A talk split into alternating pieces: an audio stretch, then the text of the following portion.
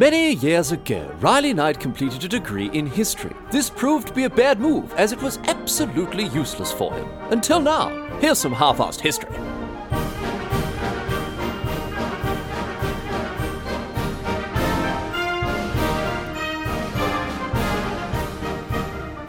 Going on, mate? Great to be along for some more half-assed history. This week on the agenda, going to be having a chat about Olga of Kiev. Now, Olga of Kiev is one of the most brutal and bloodthirsty figures in all of history. And it's quite incredible that she's not particularly well known because the story that surrounds her life is, is just beyond belief exactly how much she uh, crushed her enemies and saw them driven before. It was, it was quite insane. So we're going to get into it today and have a chat about exactly what Olga of Kiev got up to. Now, she was born around sometime uh, towards the end of the 9th century. The exact date of this is unknown, of course. The record keeping back then didn't exactly have the old, you know, Kievan book of births, deaths, and marriages or anything else like that. So we don't know exactly when, but to, for sure around the end of, uh, of the 800s, uh, uh, you know, around about that time. So she married a bloke who would later become uh, known as Igor of Kiev, the king of the Kievan Rus. Now, this uh, this is a kingdom uh, through in, throughout Eastern Europe that was was enormously powerful and influential at its peak,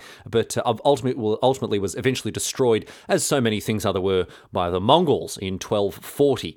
Um, of course, this is way, way, way before that, however.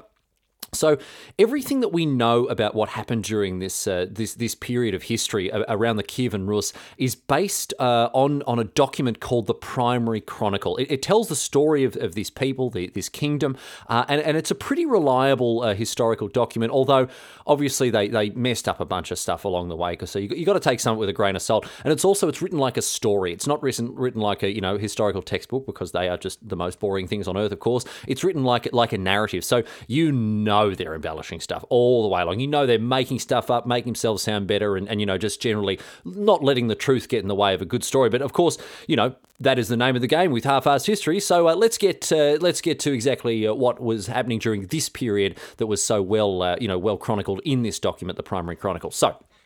Olga and Igor, happily married, no worries at all. White picket fence. Well, no, not white picket fence. Big, big white stone fence around their around their castle because, of course, they are the head honchos in that area. And they have a son who is called Sviatoslav.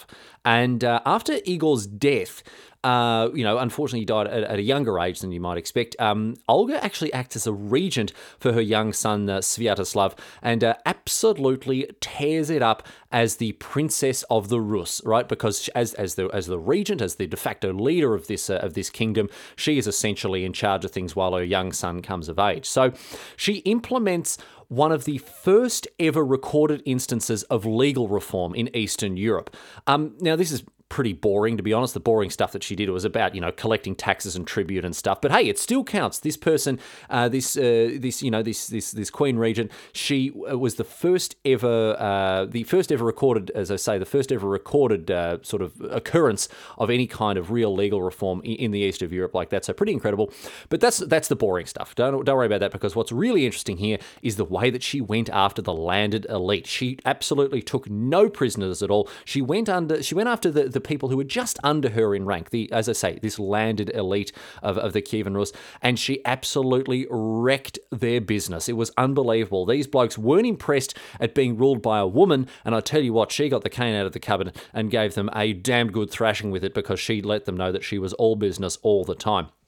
After giving them an absolute hiding and putting them back in their place, essentially she built these huge big fortresses around the entire country uh, throughout, to, you know, throughout all the lands she was ruling there uh, uh, to keep these idiots in line, essentially to make sure they weren't going to start any silly buggers, uh, uh, you know, because they obviously they didn't like being ruled by uh, by this woman here, Olga.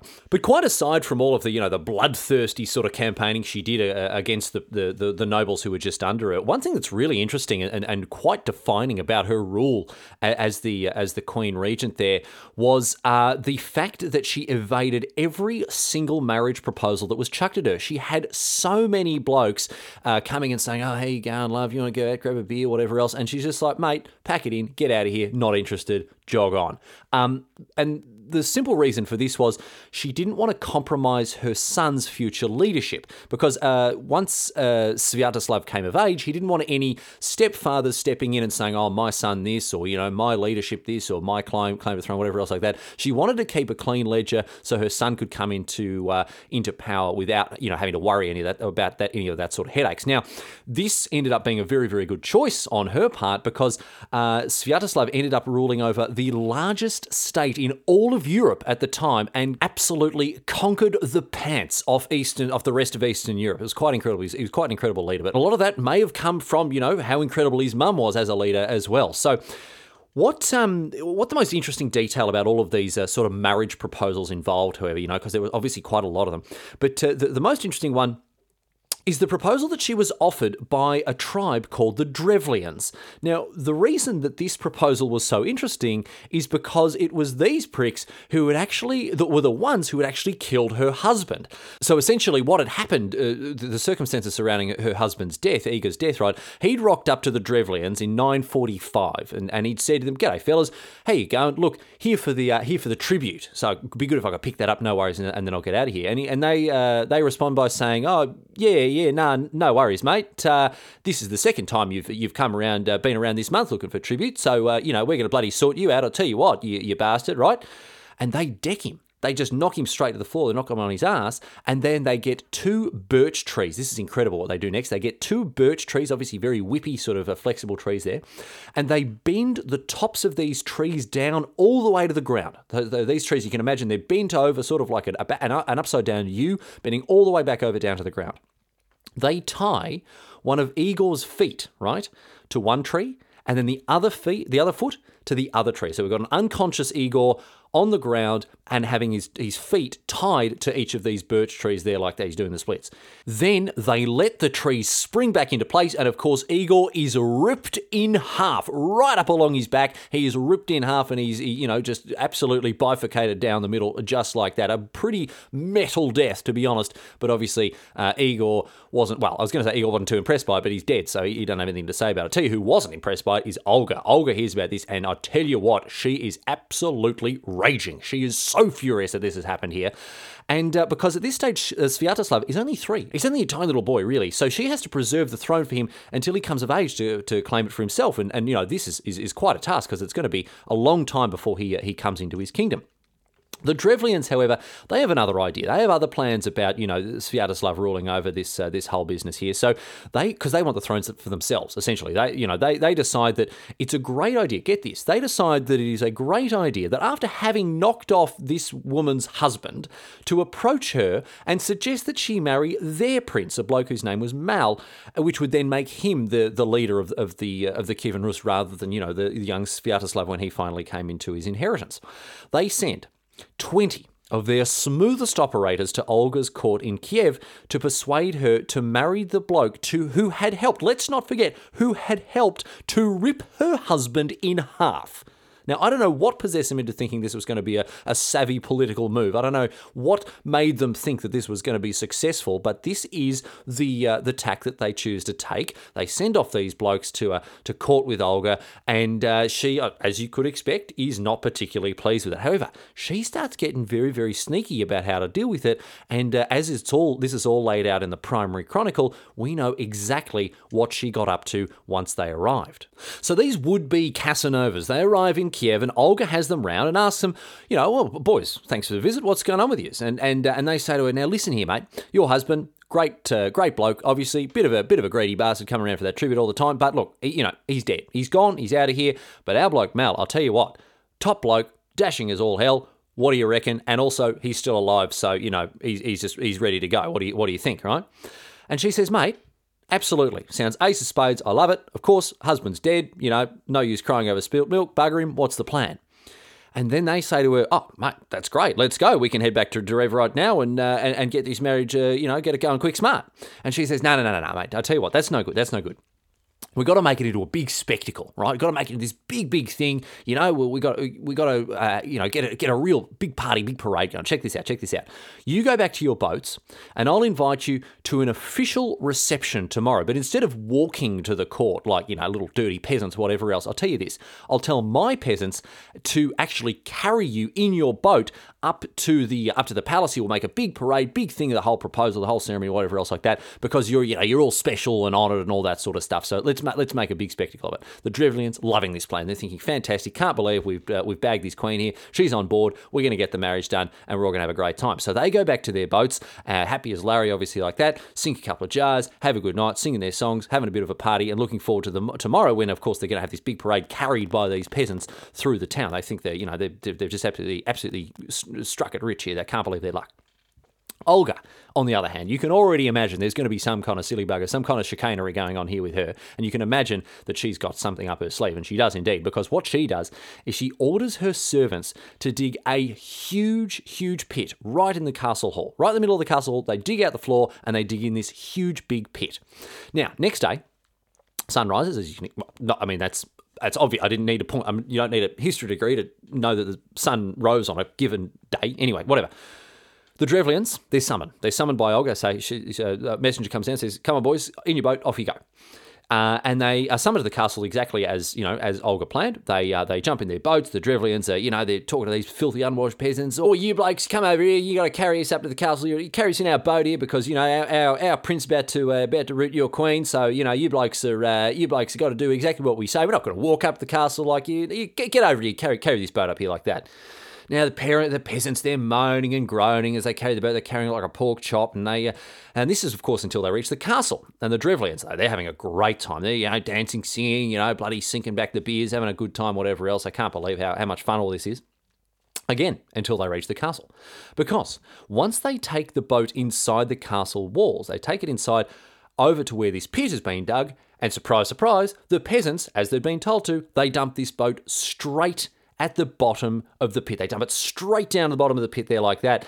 And and the, the drivers come they go, oh, what's going on here, mate? What's going on here? We just had this big parade. You're just dumping in this big hole. Get us out of here. This isn't what's going on. No, this, this is bloody terrible. Get us out, right? Now Olga, she leans over the pit and she goes, Hey, do you bloke like uh, do you blokes like apples? And they go, What's wrong with you, mate? What's wrong with you? Get us out of this bloody pit. You you what, what are you what are you even doing here? And she goes, Well, how do you like these apples? And after she says this, and I may have made that bit up about her saying that, but all the same, as soon as she says it, all the peasants that are there, they dump all of the dirt that was used to dig the pit, they dump it straight back on top of the boat. So the Drevlians are buried alive in this boat that has been carried up from the water there like that, and they all obviously perish horrendously, just showing you just how brutal Olga was with all of this. Absolutely incredible. Anyway, Olga knows this is going to kick off a big a big fuss here. So what she does is she sends a message back off to the Drevlians. She says, Hey, going, blokes? Just had these fellas over here with a marriage proposal. I love it. Don't know what's happened to them. If they don't come back, I don't know anything about it, to be honest. Like, they just sort of left and they didn't say what was going on. So, no idea there. Definitely don't suspect me of anything else like that. But I tell you what, well on board with this marriage proposal. I'd love to marry your prince. But I tell you what, if you want me to come back all honoured and everything, don't send these bloody greasy haired, slimy wankers. You got to send me the princeliest dudes in your entire kingdom. Otherwise, I'm not going to come, right? And so the Drevlians think, oh, geez, we better get her on side here. We better do what she wants if, she, if she's going to come over and, and marry our prince. So what they do is they send off a bunch of nobles, right? So this time they've sent off proper, you know, proper rank, uh, a gentleman of rank there like that to go and uh, go and retrieve her and bring her back all honoured, whatever else.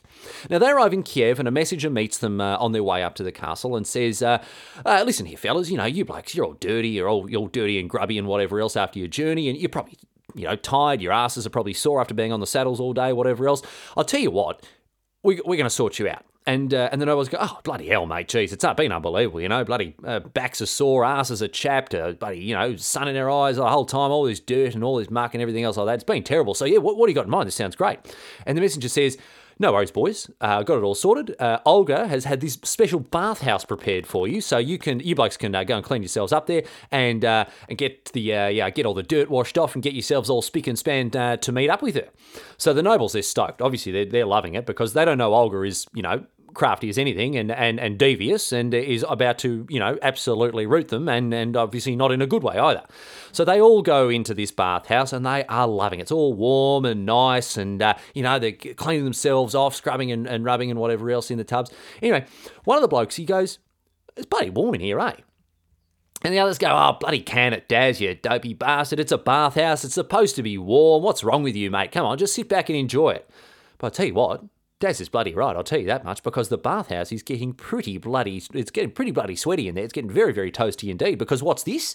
Olga has set fire to the entire bathhouse after having her men lock and bar the doors. So these these nobles, they are cooked, they are boiled and roasted like Christmas turkeys, and that is that. These blokes have come all the way, tricked into this bathhouse, and they are cooked alive in the bath. Quite, um, just again, Olga is very clearly showing she is not here to make friends. She is not mucking around one little bit with any of this.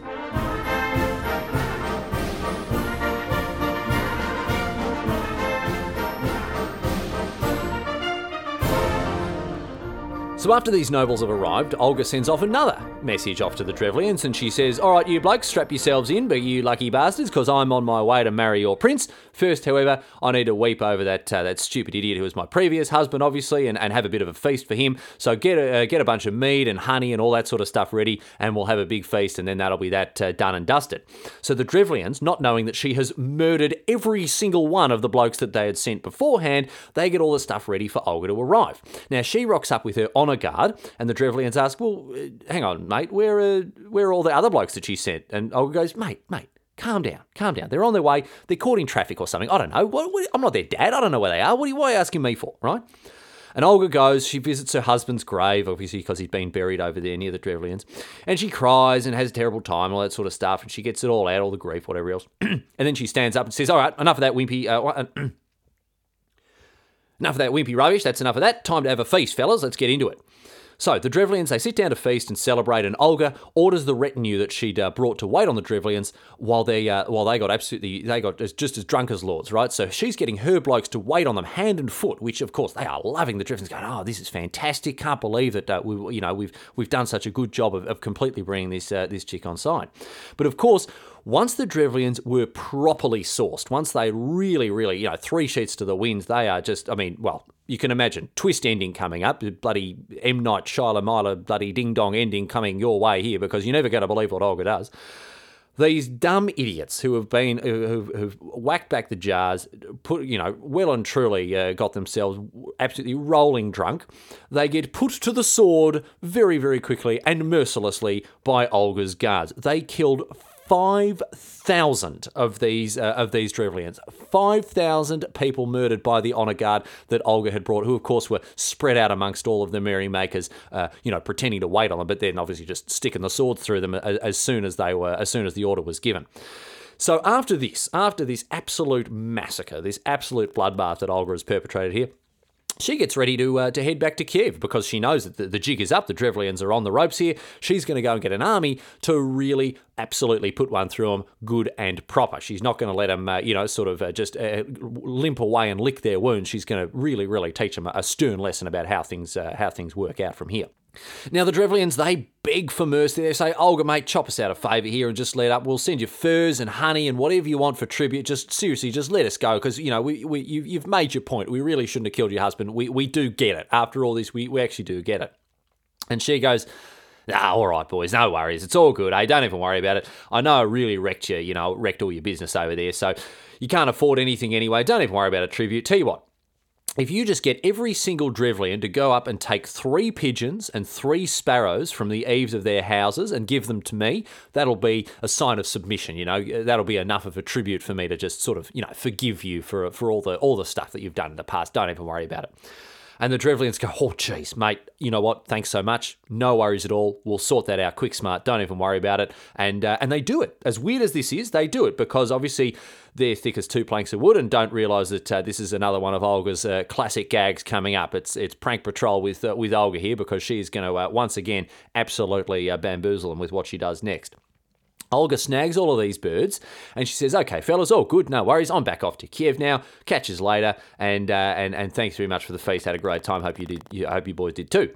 Now she tells her guards to tie bits of burning sulfur to all of the birds' legs once the once they've sort of gone away a little bit. So these birds have little fires attached to all of them, and then of course they are released, and the sparrows and pigeons fly terrified, you know, out of their minds because they're carrying around fire back to the eaves of the houses that they lived in. And of course, what they do there is set the houses on fire, and entire towns and villages are burnt to ash. Because, of course, you know, the entire population of the Drevlians having sent them these birds or whatever else like that, all of the houses, uh, after having been burnt to the ground, there's nothing left. There is nothing left. And as all the people flee, her, the guards are there to capture them, they're like that. And uh, as a result of this, of course, Olga, after having taken all these prisoners, just murders a bunch of them them, just murders a whole, whole stack of these prisoners, and then leaves the rest to clean up the mess and, much more importantly, work on the next time they would have to pay her her tribute. This woman did not muck around. Unbelievable.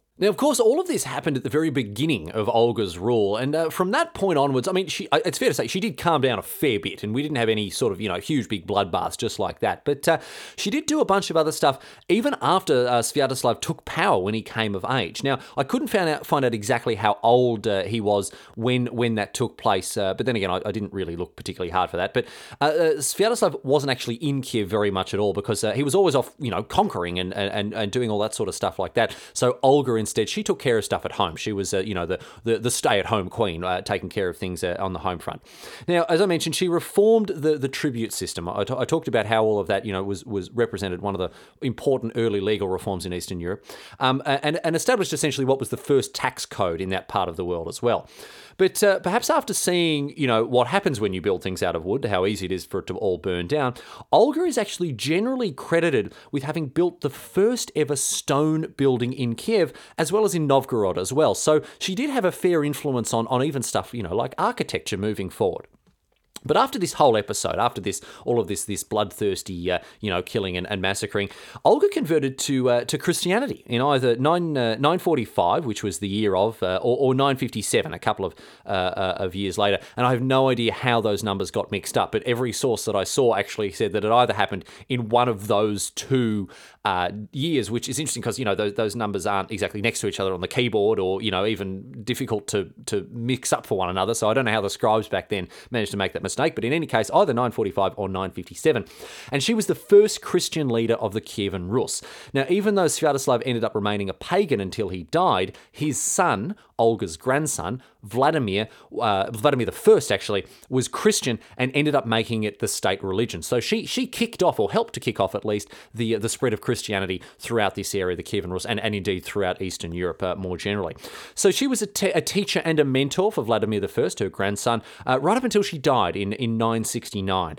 And uh, after all of this, she was actually canonized. So she is she's a she's a saint uh, for helping to spread Christianity to Eastern Europe and has one of the weirdest saint names as a result. She's one of the weirdest. I mean, they've, they've certainly got some weird ones floating around, but Olga's is one of the weirdest. It's Saint Holy Equal to the Apostles Olga, which actually isn't too bad a title, really, when you think about it, for someone who uh, butchered thousands and, and murdered entire populations of cities.